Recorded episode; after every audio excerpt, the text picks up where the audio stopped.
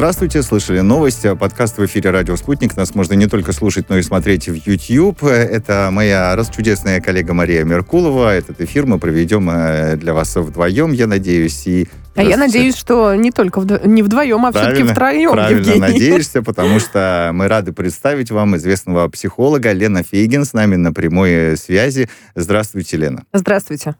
Добрый вечер. Здравствуйте. А, да, рады вас э, видеть и слышать. Э, и э, как, как любит Мария говорить, а мы сразу к новостям. Да, вот а вот. вот они не очень Мы радостные, а новости не увы, очень. Да. Заболеваемость коронавирусом в России, я который раз это уже читаю, бьет рекорды ну, теперь вот э, другой, четвертый день подряд, 65 тысяч в этот раз. Э, за прошедшие сутки зарегистрировали 65 тысяч 109 случаев заражения э, коронавирусом, на 3% больше, чем накануне. Общее число заболевших это 11 с лишним миллионов. Федеральный оперативный штаб по борьбе с COVID-19.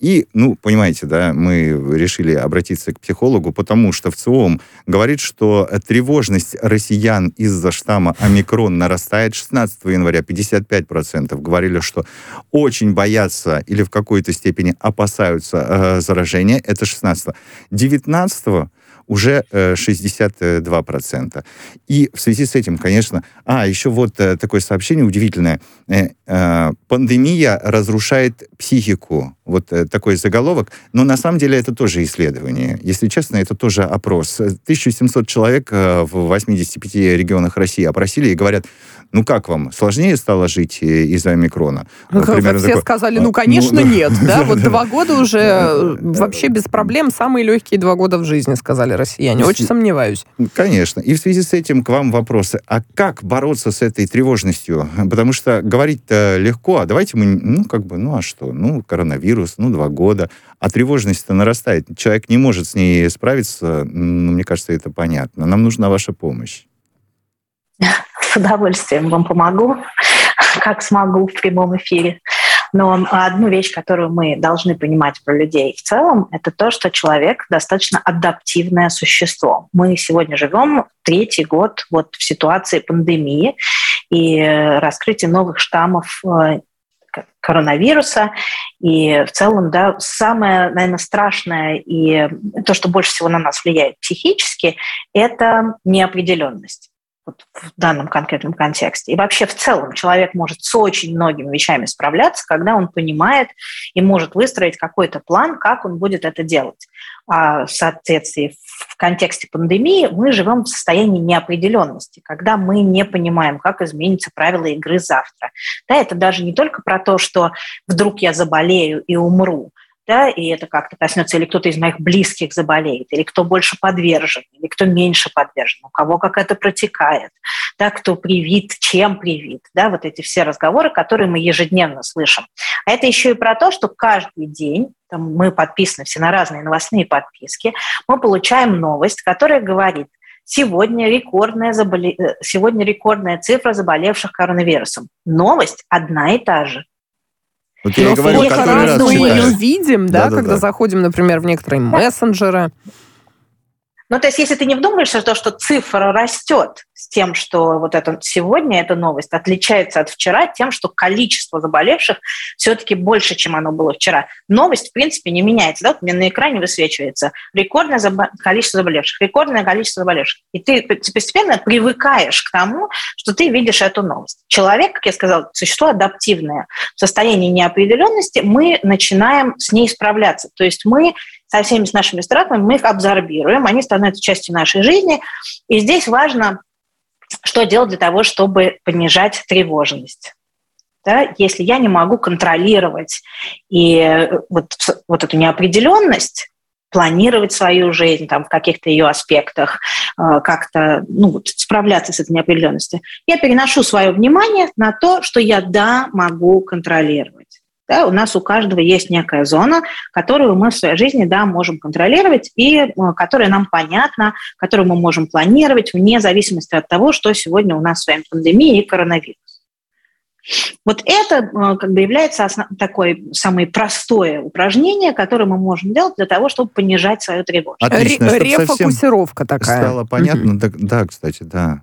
Чтобы совсем стало понятно, давайте какой-нибудь э, пример приведем. Я, я вот люблю, когда мы пример на Марии Меркуловой Конкретно. проводим. Вот конкретный. Вот э, не может Всегда контролировать... в твоем распоряжении, Евгений, пожалуйста, давай. Спасибо, Мария, поэтому и любим. Вот э, не может контролировать появление вот этой бесконечной новости. Сегодня рекорд, сегодня рекорд, как вы сказали, да, сегодня рекорд. Но может контролировать. Маша, а что ты можешь контролировать?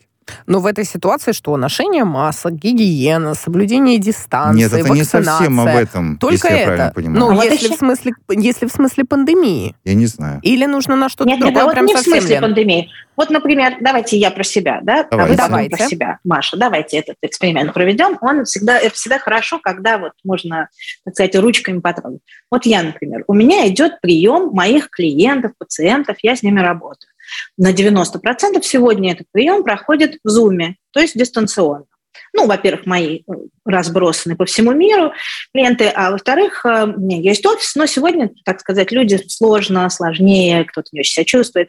И я могу контролировать свое расписание. Это мои рабочие часы, вот здесь у меня запись моих клиентов, а эти часы я провожу, играя там со своими детьми, а эти часы я провожу писать книгу, а это я здесь я, угу. не знаю, готовлю ужин. То есть я могу свой день, в принципе, вне зависимости от того, что рекордное количество заболевших, контролировать. Как профилактика, вы все правильно, Маш, сказали, что можно там, я знаю, что если я вышла на улицу и иду причесаться, потому что у меня эфир, я одену маску, помою руки, приду домой, помою руки, потому что у меня дети, потому что я сама не хочу заболеть. Но при этом это меньше влияет на мою жизнь, потому что это стало некой рутиной, которую я как бы встроила в свою жизнь, в которой у меня есть некая размеренность.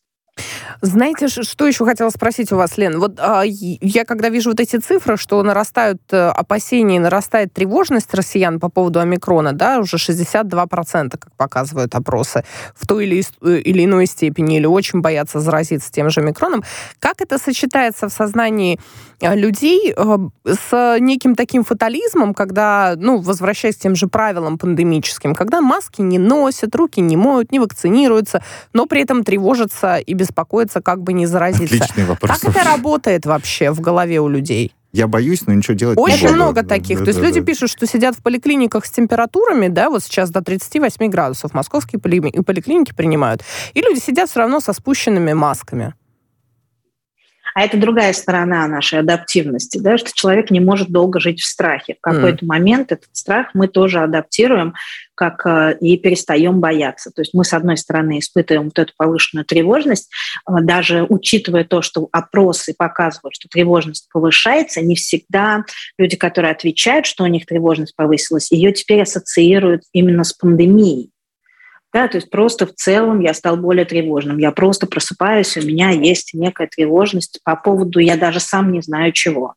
Да, то есть это не всегда теперь привязано вот к пандемическим каким-то вещам. А относительно пандемии, когда я устал бояться, я не уверена, что у меня коронавирус, я, у меня нет симптомов, я никак не проверяюсь, я маску одевать не буду, потому что, ну, я же иду в места, в которые все, ну то есть в поликлинике, когда маски спущены, то это такое как бы странно, наверное, немножко. Это уже просто, ну даже не фатализм, это тоже люди практике, практике, особенно когда там групповые какие-то проводишь истории, то э, часто слышишь, да, ну, уже все все равно переболеют, да, вот это один подход такой, что зачем носить маски, все равно все этим переболеют, это как грипп.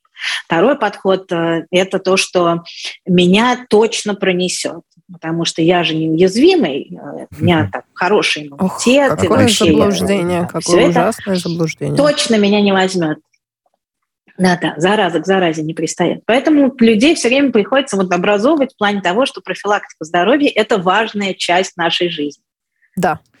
А, Знаете, даже вне рамок пандемии было проведено исследование, я просто одну вещь хочу по этому поводу uh-huh. сказать, в госпиталях, в больницах и э, где оказалось, что основная вот эта больничная болезнь, она идет от, когда заражение, да, она идет от того, что доктора не мыли руки. Это какое-то уже количество лет назад. И было много всяких маркетинговых трюков, э, э, много экспериментов разных для того, чтобы повысить чтобы, процент того, чтобы доктора мыли руки там, после каждого пациента. В итоге добились, выявили, как это делать, но при этом понимаете, да, что это вот начинается там, от э, врачей и дальше. Уже если мы говорим о простом человеке, который привык в каком-то режиме жить, то он, конечно, на это меньше обращает внимание. Вот вы ну, видите, да. э, позвольте мне такую ремарку. Вот мы сейчас все э, э, говорим так, как э, Лена сейчас э, сказала, э, врачей и простых людей. Вот если раньше мы говорили о каких-нибудь VIP и luxury персон и простых людей, то сейчас мы врачей нехотя возвели в ранг людей, потому что больше вот таких людей, которые могут нам помочь, потому что больше... Сверх людей в чем-то, э, да. Кто, кто нам еще э, поможет. И вообще, конечно, про коронавирус можем долго говорить, но Тут, э, понимаете, такие э, да, темы, леденящие, леденящие кровь, на мой э, взгляд. Первое, в Алтайском крае а, возбудили уголовное дело о неисполнении обязанностей по воспитанию ребенка. А, мы рассказывали об этой истории. А, пацана пятилетнего родители выгнали голым, э, босым на мороз в сене к себе там куда-то в селе Селезнева. Он долго находился на улице, и вот э, Следственный комитет уже возбудил уголовное дело. Мальчика и двух его братьев э, из семьи изъяли. Все это стало известно после того, как видео разместили в интернете. Вообще интернет интернет в последнее время очень хорошо так-то помогает. Да. Непонятно, э, что бы с этим ребенком произошло бы потом. И, э, сначала не хотели объединять эти темы, а мне кажется, что в какой-то степени они очень похожи. Омский суд э, по ходатайству следственных органов избрал меру пресечения.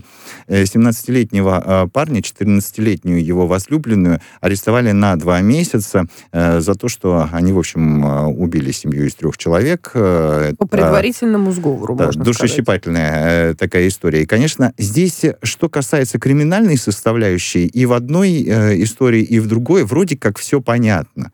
А вот с точки зрения э, психолога, мы э, хотели бы сейчас вот, э, вот вы когда видите такие новости, Лен, что что вы видите, какое зерно в этом, да. в профессиональном взглядом, да. когда да, смотрите на это? Знаете, я работаю много с семьями, а, в семейной терапии, семьями, с, которые включают в себя работу с детьми. И я всегда говорю, агрессия порождает агрессия, насилие порождает насилие, и да, вот э, как бы все это, весь негатив порождает негатив. Это все идет из семьи. Вот мы, когда говорим про какие-то трансгенерационные травмы, да, мы как раз ровно про это и говорим. И когда люди как бы совершенно безобидных, даже вне контекста каких-то вот ужасных историй, которые мы сейчас обсуждаем, говорят, ну, наши же родители вот так с нами делали, и мы будем так делать с своими детьми. Мы же нормальные выросли.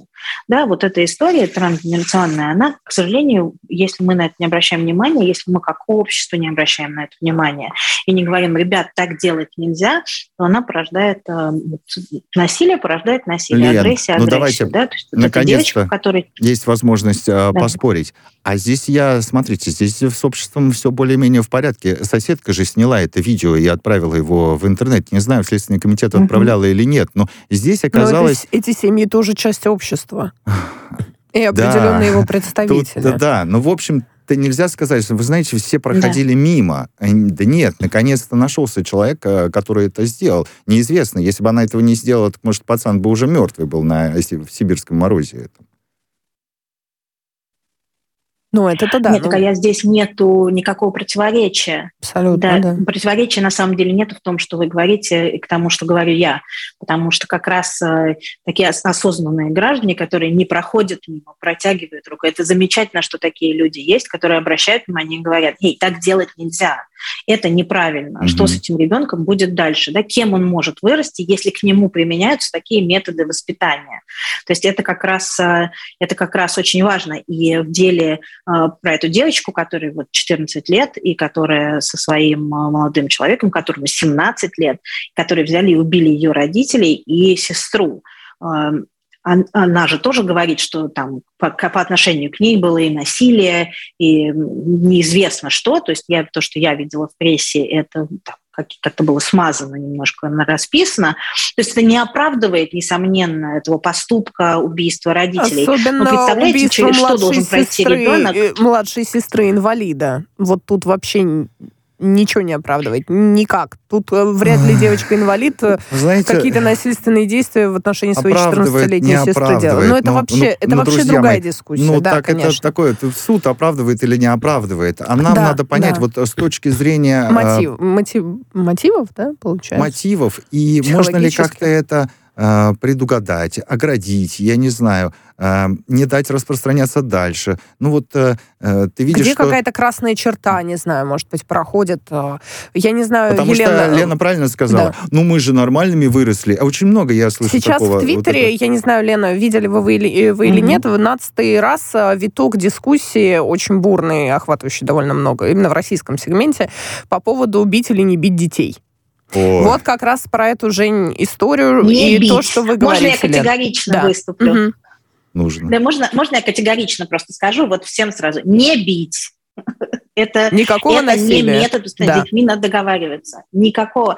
Смотрите, а, когда ребенок рождается, у него есть несколько базовых потребностей. Когда он начинает расти и развиваться, у него есть одна потребность – это то, чтобы угодить своим родителям, чтобы мама и папа меня любили да, вот этот значимый взрослый, который обо мне заботится, у меня есть э, потребность, чтобы он меня любил. Поэтому дети там, алкоголиков, наркоманов, которых, там, не знаю, за которыми не смотрят, ничего с ними не делают, они все равно любят своих родителей. Почему? Это базовая потребность ребенка, который растет, чтобы родители меня любили, меня защищали, были на моей стороне, были со мной. Если по отношению к ребенку идет насилие, то у этого ребенка закладывается какой ценностный ряд, что он у себя в голове выстраивает. Всех по-разному, в зависимости от психотипа ребенка. Но, тем не менее, да, вот эти страшные шаги, которые мы наблюдаем уже как результат, что в 14 лет она совершает вот такое преступление. Но мы там, да, э, справедливости результат... ради, не знаем точно всей семейной подоплеки. Мы не только знаем. знаем, что ей запрещали Но... видеться с молодым человеком. Я вот где-то читала в каком-то из источников, что там еще и вот про домашнее насилие тоже была такая история с тем, что она вот про это рассказывает тоже, э, и это стало вот как бы той каплей, которая э, за грань, да, потому что если нету на это никаких предпосылок, если в семье нету насилия относительно детей, то тогда и нету вот этой обратной реакции от детей. Ребенок сам не может иметь желание убить своего родителя, если он не находится под воздействием каких-то веществ, если там нет серьезного психиатрического заболевания, а я как бы, думаю, что их проверили на психиатрические заболевания, и чтобы такая была агрессия. Поэтому это явно какая-то накопительная история. Я, конечно, сейчас немножко спекулирую, потому что мы подробности не знаем. Но это вот как раз, когда я говорю, агрессия порождает агрессию, это ровно про это. А слушайте, даже uh-huh. без крайностей. Я недавно разговаривала с директором одной школы, э, которая строится в Москве, и мы разговаривали как раз про ценности, про буллинг, например, в том числе. И вот она говорит, если ребенок приходит в школу, все хорошо, приглашает детей к себе на день рождения, всех приглашает, а одного не зовет. Это тоже буллинг. И работать нужно в первую очередь не с ребенком, а с родителями, если мы говорим про младшую школу. Для того, чтобы они понимали, что это буллинг. Да? И чтобы таких не было прецедентов, либо ты зовешь одного-двух друзей, либо ты всех приглашаешь для того, чтобы никто не чувствовал себя в стороне, и потому что это социально ты делаешь изгоя в классе. Понимаете? И это, это вот мелочи, казалось бы, на которые ну, мы, родители, часто мелочи. не обращаем внимания. Ничего себе мелочи. А Давайте это... с вами договоримся, Лен, что мы вот э, как раз и о буллинге, и вот о том, что связано с детьми, как-нибудь отдельно с вами поговорим, потому что это, конечно, широкая большая такая тема, история, большая, да. да. Э, тут, э, знаете, э, в Китае законы издали э, побудить родителей играть более активную роль в воспитании своих детей. И вот в Китае, может быть, это сработает, мне не очень понятно, на постсоветском постсоветском пространстве сработает ли закон, который там будет призван побудить родителей. Э, мне кажется, это так не работает. Ну, то есть можно посмотреть, как там в Китае, конечно, интересно. А что же следует делать у нас? Знаете, я ну, тоже считаю, что ну, я не читала статью про то, что в Китае э, вышел такой закон. Я тоже, в принципе, согласна с тем, что на государственном уровне это не работает. Как делаете так, и все будет у вас хорошо. Я вот проактивную занимаю, например, в этом смысле позицию. А, у меня в сентябре вышла книжка которая называется «Хочу быть мамой и папой тоже». Она везде продается. И она про осознанное родительство. Она для людей, у которых детей еще даже нет – но которые думают о том, что они хотят, про то, как э, проработать какие-то свои моменты личности, про то, как э, сохранить отношения в паре, про то, как если не получается, что делать, да, и как э, с этим справляться. И мне кажется, что вот первично задаваться вопросом про то, а кто я как родитель, да, что я могу своим детям дать. Сегодня мы уже э, живем в эпоху, когда есть большой доступ к информации, очень много литературы по поводу воспитания детей. Мы же не как наши родители, что наши родители, да, вот тем, кому сейчас там по 60-70 лет, был спок, всех воспитывали по нему. Если вот кто-то хотел по какой-то методологии, все читали одну книгу, которая была в доступе, и по ней воспитывали. Сегодня есть множественное разнообразие и позитивная психология, множество психологов, которые читают лекции. Доступ к информации есть. Это вопрос того, что вы родители, у вас есть дети, это ваша ответственность сделать из максимально зависимых людей максимально независимых, думающих, самостоятельные единицы. И расти они должны в любви и заботе.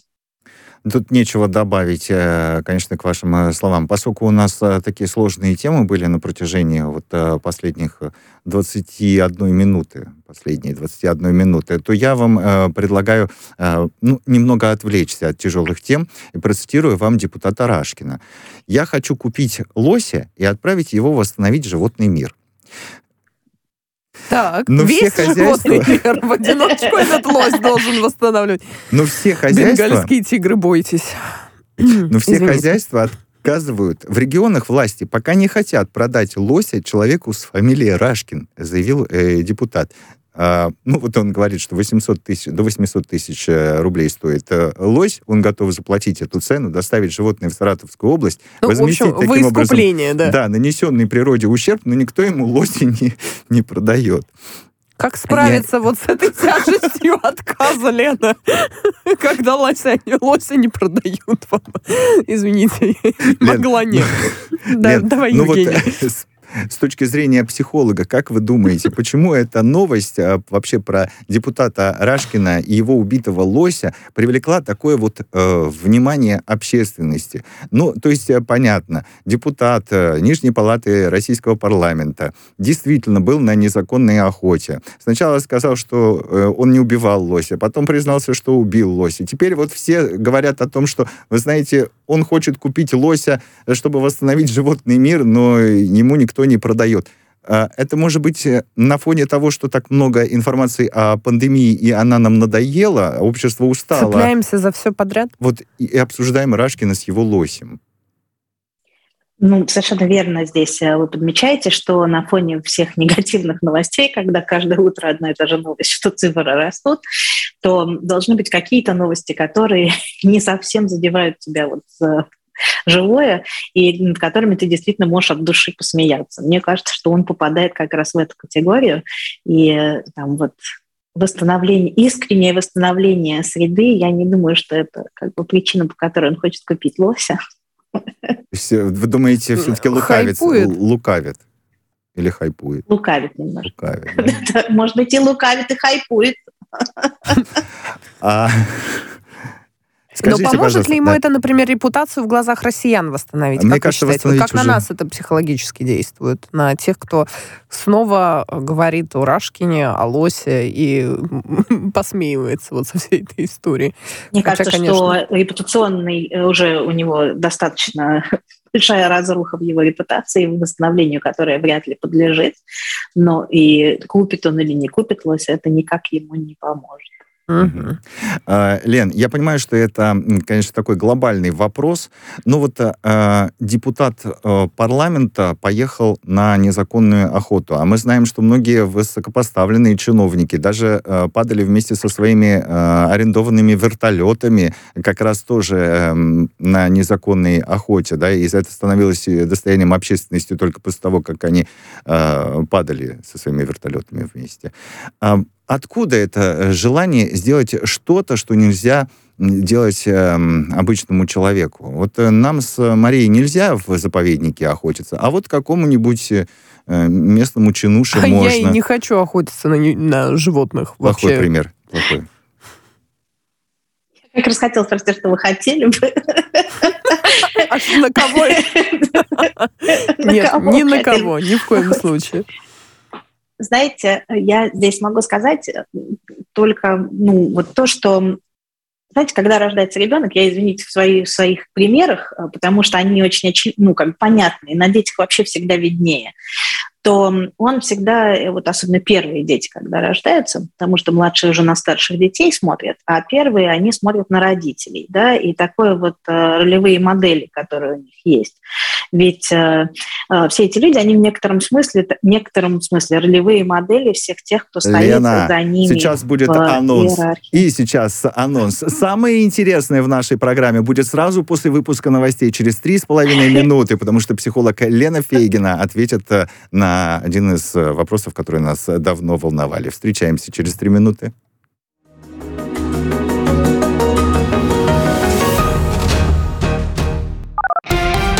Радио «Спутник». Новости студии Ольга Дубровина. Здравствуйте. Один из пострадавших в результате стрельбы в университете в немецком Гейдельберге скончался от полученных ранений. Об этом сообщают СМИ со ссылкой на источники. Ранее сообщалось о четверых пострадавших. Один из них был в тяжелом состоянии. Полиция полагает, что злоумышленник был один. По версии СМИ, это студент университета, и он покончил с собой. Президент России Владимир Путин провел телефонные переговоры с кубинским коллегой Мигелем Диас-Канелем Бермудесом. Главы государства обсудили дальнейшую координацию действий в соответствии с принципами стратегического партнерства, сообщает пресс-служба Кремля. Лидеры также подтвердили настрой на тесную работу по укреплению отношений. Мигель Диас-Канель Бермудес поблагодарил Владимира Путина за гуманитарную помощь, в том числе для борьбы с коронавирусом. В России разработают меры поддержки для компаний, связанных с развитием генетики, а в частности для них уменьшат налог на прибыль. Как сообщается на сайте Кремля, президент Владимир Путин уже дал правительству поручение внести изменения в налоговый кодекс. Глава государства также поручил до 1 июня утвердить меры для создания высококвалифицированных кадров в области генетических технологий, рассчитанные до 2030 года. Польша завтра начинает строительство заграждения на границе с Белоруссией, сообщила пресс-секретарь главного коменданта пограничной стражи Анна Михальская. Она уточнила, что работы начнутся с установки сваи и бетонирования. Представитель погранстражи добавила, что параллельно в Седлицах производятся стальные пролеты для будущего заграждения. Польша приняла решение о строительстве защитного сооружения на границе с Белоруссией на фоне миграционного кризиса. Предполагается, что на рубеже установят пятиметровый метровый барьер с камерами и датчиками движения. Длина заграждения составит 186 километров. Строительные работы будут одновременно вестись на четырех участках. Волна коронавируса, связанная со штаммом омикрон, вышла в Италии на плато и идет на спад. Об этом заявил комиссар по чрезвычайной ситуации COVID-19 генерал Франческо Филье-Уоло. Сегодня он посетил крупный центр вакцинации в Милане и выразил надежду на то, что нынешняя волна коронавируса теперь быстро пойдет на спад. Нужно делать все возможное для вакцинации детей и распределения бустерных доз, указал комиссар. По его информации, уже завершена вакцинация более 87% граждан страны старше 12 лет.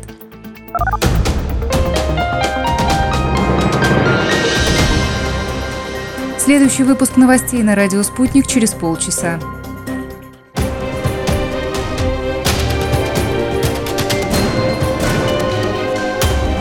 Радио «Спутник». Говорим то, о чем другие молчат. Вчера по телеку видел. Мне тут по телефону сказали. В соцсетях только обсуждают, что... И так десятки раз каждый день. В эфире «Радио Спутник». Всегда правильный ответ на вопрос. Слышали новость? Как я вам и обещал, Лена Фейген, известный психолог, сейчас ответит э, на наш вопрос, потому что мы остановились на самом интересном да. месте. Лена, вам слово. Мы про охоту. Да. да. Я, видите, совсем не охотник. И здесь а, надо смотреть, охота – это вот бывает про несколько разных да, вещей. Если это про спорт, то мне кажется, что можно себя реализовывать как раз в спорте, потому что сегодня, уже понимая, что творится с планетой, экология, а, про вообще вред, который планете наносится от охоты, можно себя направить, да, вот как говорится, что говорится, в мирное русло. Если мы говорим про то, что это не спорт, а это некое проявление агрессии, которое мы, допустим, для того, чтобы да, не бить своих домашних, я иду и охочусь. Таким образом вот выпускаю свою агрессию через это то это э, какие-то сценарии, которые в нас э, закладываются ну, там, чуть ли не с детства, с какой-то травматикой, которую мы переживали. И здесь это же тоже, да, вот моделирование воспитания, это то, что мы видим на наших родителях, там, я не знаю, папа ходит на рыбалку, водит с собой сына, это времяпровождение, и это их время, когда, которое они проводят качественно вместе. Да, и дальше по образу и подобию я буду делать это со своим сыном. Да, то есть здесь причин, почему это происходит, достаточно много. Ведь э, я просто не очень в теме охоты с точки зрения того, что если есть какие-то места, в которых это разрешено каким-то образом. Ну, есть, кажется, есть, да, определенные угодья охотничьи. Ну, Насколько мы, мне известно. Давайте, ну, раз уж мы стали об этом говорить, хотя мы на самом деле сильно-то не планировали на этом останавливаться, но раз уж мы стали а, об этом говорить, да я не совсем об этом спрашивал, потому что настоящие охотники, насколько я понимаю, это э, очень собранные и законопослушные люди. Они покупают лицензии, они угу. хранят как надо э, оружие, они только в определенные нужные моменты э, ходят, они, они знают, э, когда разрешена охота, когда нет. Я не совсем совсем об этом. Я о том, что э, как только он становится э, чиновником, ну, такого третьего порядка высокого ранга где-нибудь э, в глуши, ну, он там третий парень на деревне, он считает, что все, он может летать на вертолете в заповедник и стрелять из э, пулемета по краснокнижным книжным животным. Понимаете, вот вчера он был никем, а сегодня он может на вертолете летать. Откуда в людях вот это вот э, берется, понимаете? Вот о чем я спрашивал. Не об охотниках, с ними как раз все понятно. Ну, это же тогда мы, тогда мы снова говорим про скрытую агрессию, про детские травмы, про то, что, да, вот как бы э, люди, которые э, клептоманией, например, страдают, знаете, что такое клептомания? Это когда я иду в магазин и чего-нибудь оттуда тащу не потому, что у меня нет денег, чтобы купить себе булку хлеба, а потому что не это адреналин, иначе, да? это да, в некотором да, да, не могу иначе. И, и это, скажем так, лечится достаточно эффективно в когнитивно-поведенческой терапии. Да, но это про то, что меня не поймали тогда. Вот с точки зрения психологии, угу. вот э, адреналин, он не в том, что я краду, да, мне эти вещи не нужны, которые я выношу из этого магазина. Я их принесу домой, они где-то будут у меня валяться да, а, а про то, что когда я буду выходить, чтобы охранник меня не взял за руку и не сказал, нет, погоди-ка, раскрой свою сумочку, что у тебя там лежит, да, вот, э, и, и это вот про этот момент. Ага, вот теперь понятнее. А как вы относитесь про к очередному... Ощущение. Да, к очередному исследованию. А, заголовок звучит как «Психологическая травма меняет ДНК женщин и э, детей». А, исследовали э, несколько групп. Во-первых, женщин Тутси, которые в Руанде подверглись э, жестокому обращению, угу. и говорят о том, что их дети потом на генном уровне действительно каким-то образом там меняется ДНК, и их дети более подвержены тем же, например, депрессиям. Но там, если вчитаться, то на самом деле не то, чтобы меняет, э, меняет, но не навсегда. Понимаете, э, вот давайте будем честными. Меняет ДНК, но не навсегда. Вы с точки зрения э, психолога расскажите, вы думаете, действительно на уровне ДНК что-то в человеке... какие-то вот откладываются и могут еще и передаваться по наследству? Я тогда, если позволите, буквально пяти, ну, там, быстренько экскурс в эпигенетику. Да. Потому что там не про генетику, а про эпигенетику нужно говорить. Эпиген, эпиген, вот представляем да, себе, что у нас есть гены, а сверху над ними есть эпигены. Это белковые программы, которые задают темперамент нашим генам. То есть какие из них будут себя проявлять, а какие из них не будут себя проявлять. Да, вот будут зажаты эти белковые программы. И когда э, человек еще в утробе матери, мы получаем эпигенные установки, которые передаются нам от наших родителей. Условно, сейчас я, ну, так не травматичная, а вот простое. Мама сладкоежка и ест все время сахар и получает от этого удовольствие. И вот эти белковые программы записываются как программа, и тогда ребеночек рождается, и мы говорим, весь маму, сладкоежка тоже. Да?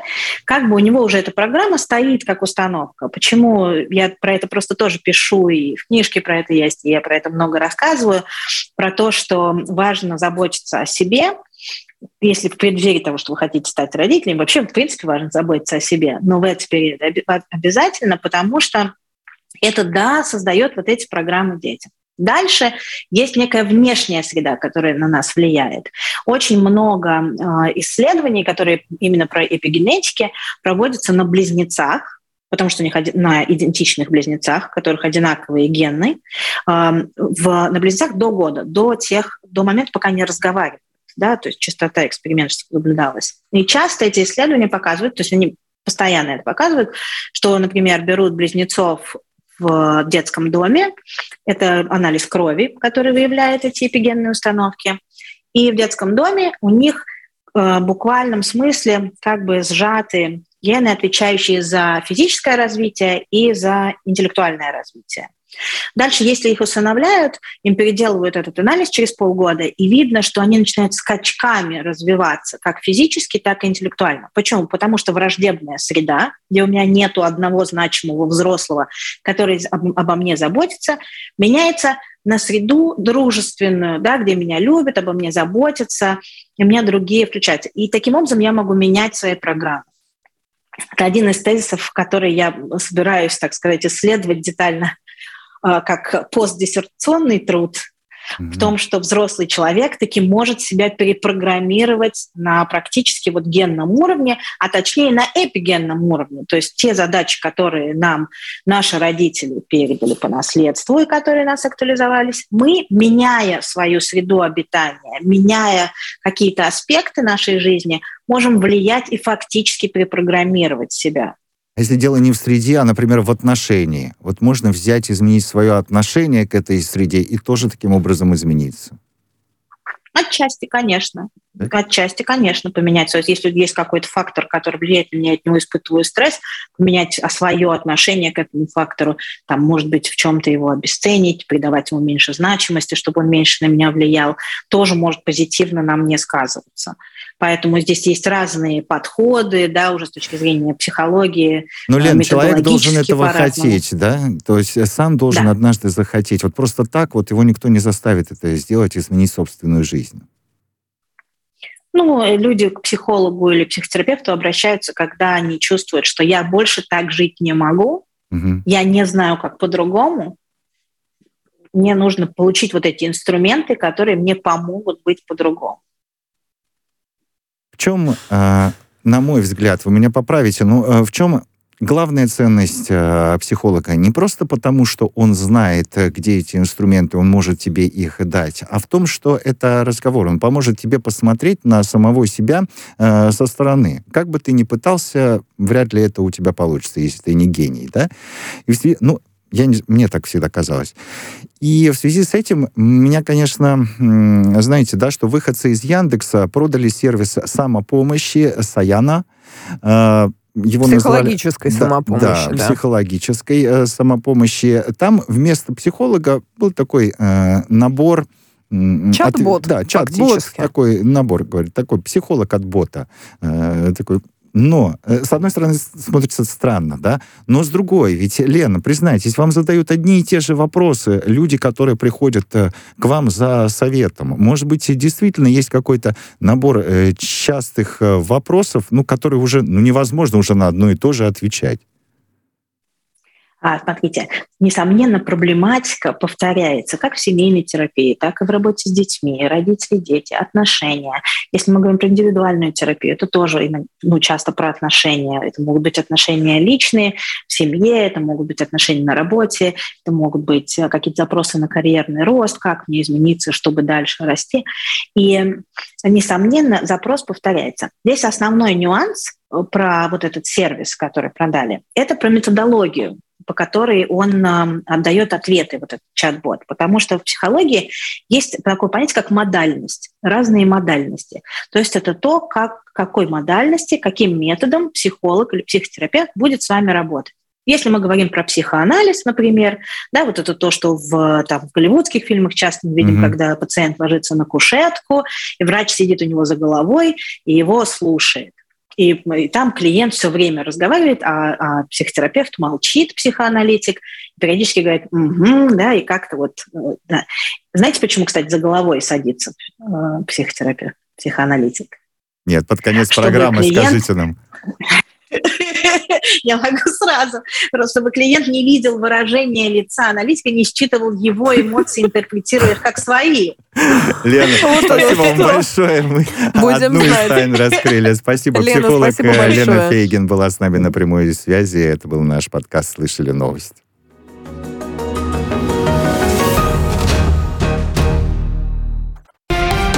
Радио «Спутник». Новости студии Ольга Дубровина. Здравствуйте. Один из пострадавших в результате стрельбы в университете в немецком Гейдельберге скончался от полученных ранений. Об этом сообщают СМИ со ссылкой на источники. Ранее сообщалось о четверых пострадавших. Один из них был в тяжелом состоянии. Полиция полагает, что злоумышленник был один. По версии СМИ, это студент университета, и он покончил с собой. Президент России Владимир Путин провел телефонные переговоры с кубинским коллегой Мигелем Диас-Канелем Бермудесом. Главы государства обсудили дальнейшую координацию действий в соответствии с принципами стратегического партнерства, сообщает пресс-служба Кремля. Лидеры также подтвердили настрой на тесную работу по укреплению отношений. Мигель Диас-Канель Бермудес поблагодарил Владимира Путина за гуманитарную помощь, в том числе для борьбы с коронавирусом. В России разработают меры поддержки для компаний, связанных с развитием генетики, а в частности для них уменьшат налог на прибыль. Как сообщается на сайте Кремля, президент Владимир Путин уже дал правительству поручение внести изменения в налоговый кодекс. Глава государства также поручил до 1 июня утвердить меры для создания высококвалифицированных кадров в области генетических технологий, рассчитанные до 2030 года. Польша завтра начинает строительство заграждения на границе с Белоруссией, сообщила пресс-секретарь главного коменданта пограничной стражи Анна Михальская. Она уточнила, что работы начнутся с установки сваи и бетонирования. Представитель погранстражи добавила, что параллельно в Седлицах производятся стальные пролеты для будущего заграждения. Польша приняла решение о строительстве защитного сооружения на границе с Белоруссией на фоне миграционного кризиса. Предполагается, что на рубеже установят пятиметровый метровый барьер с камерами и датчиками движения. Длина заграждения составит 186 километров. Строительные работы будут одновременно вестись на четырех участках. Волна коронавируса, связанная со штаммом омикрон, вышла в Италии на плато и идет на спад. Об этом заявил комиссар по чрезвычайной ситуации COVID-19 генерал Франческо Филье-Уоло. Сегодня он посетил крупный центр вакцинации в Милане и выразил надежду на то, что нынешняя волна коронавируса теперь быстро пойдет на спад. Нужно делать все возможное для вакцинации детей и распределения бустерных доз, указал комиссар. По его информации, уже завершена вакцинация более 87% граждан страны старше 12 лет.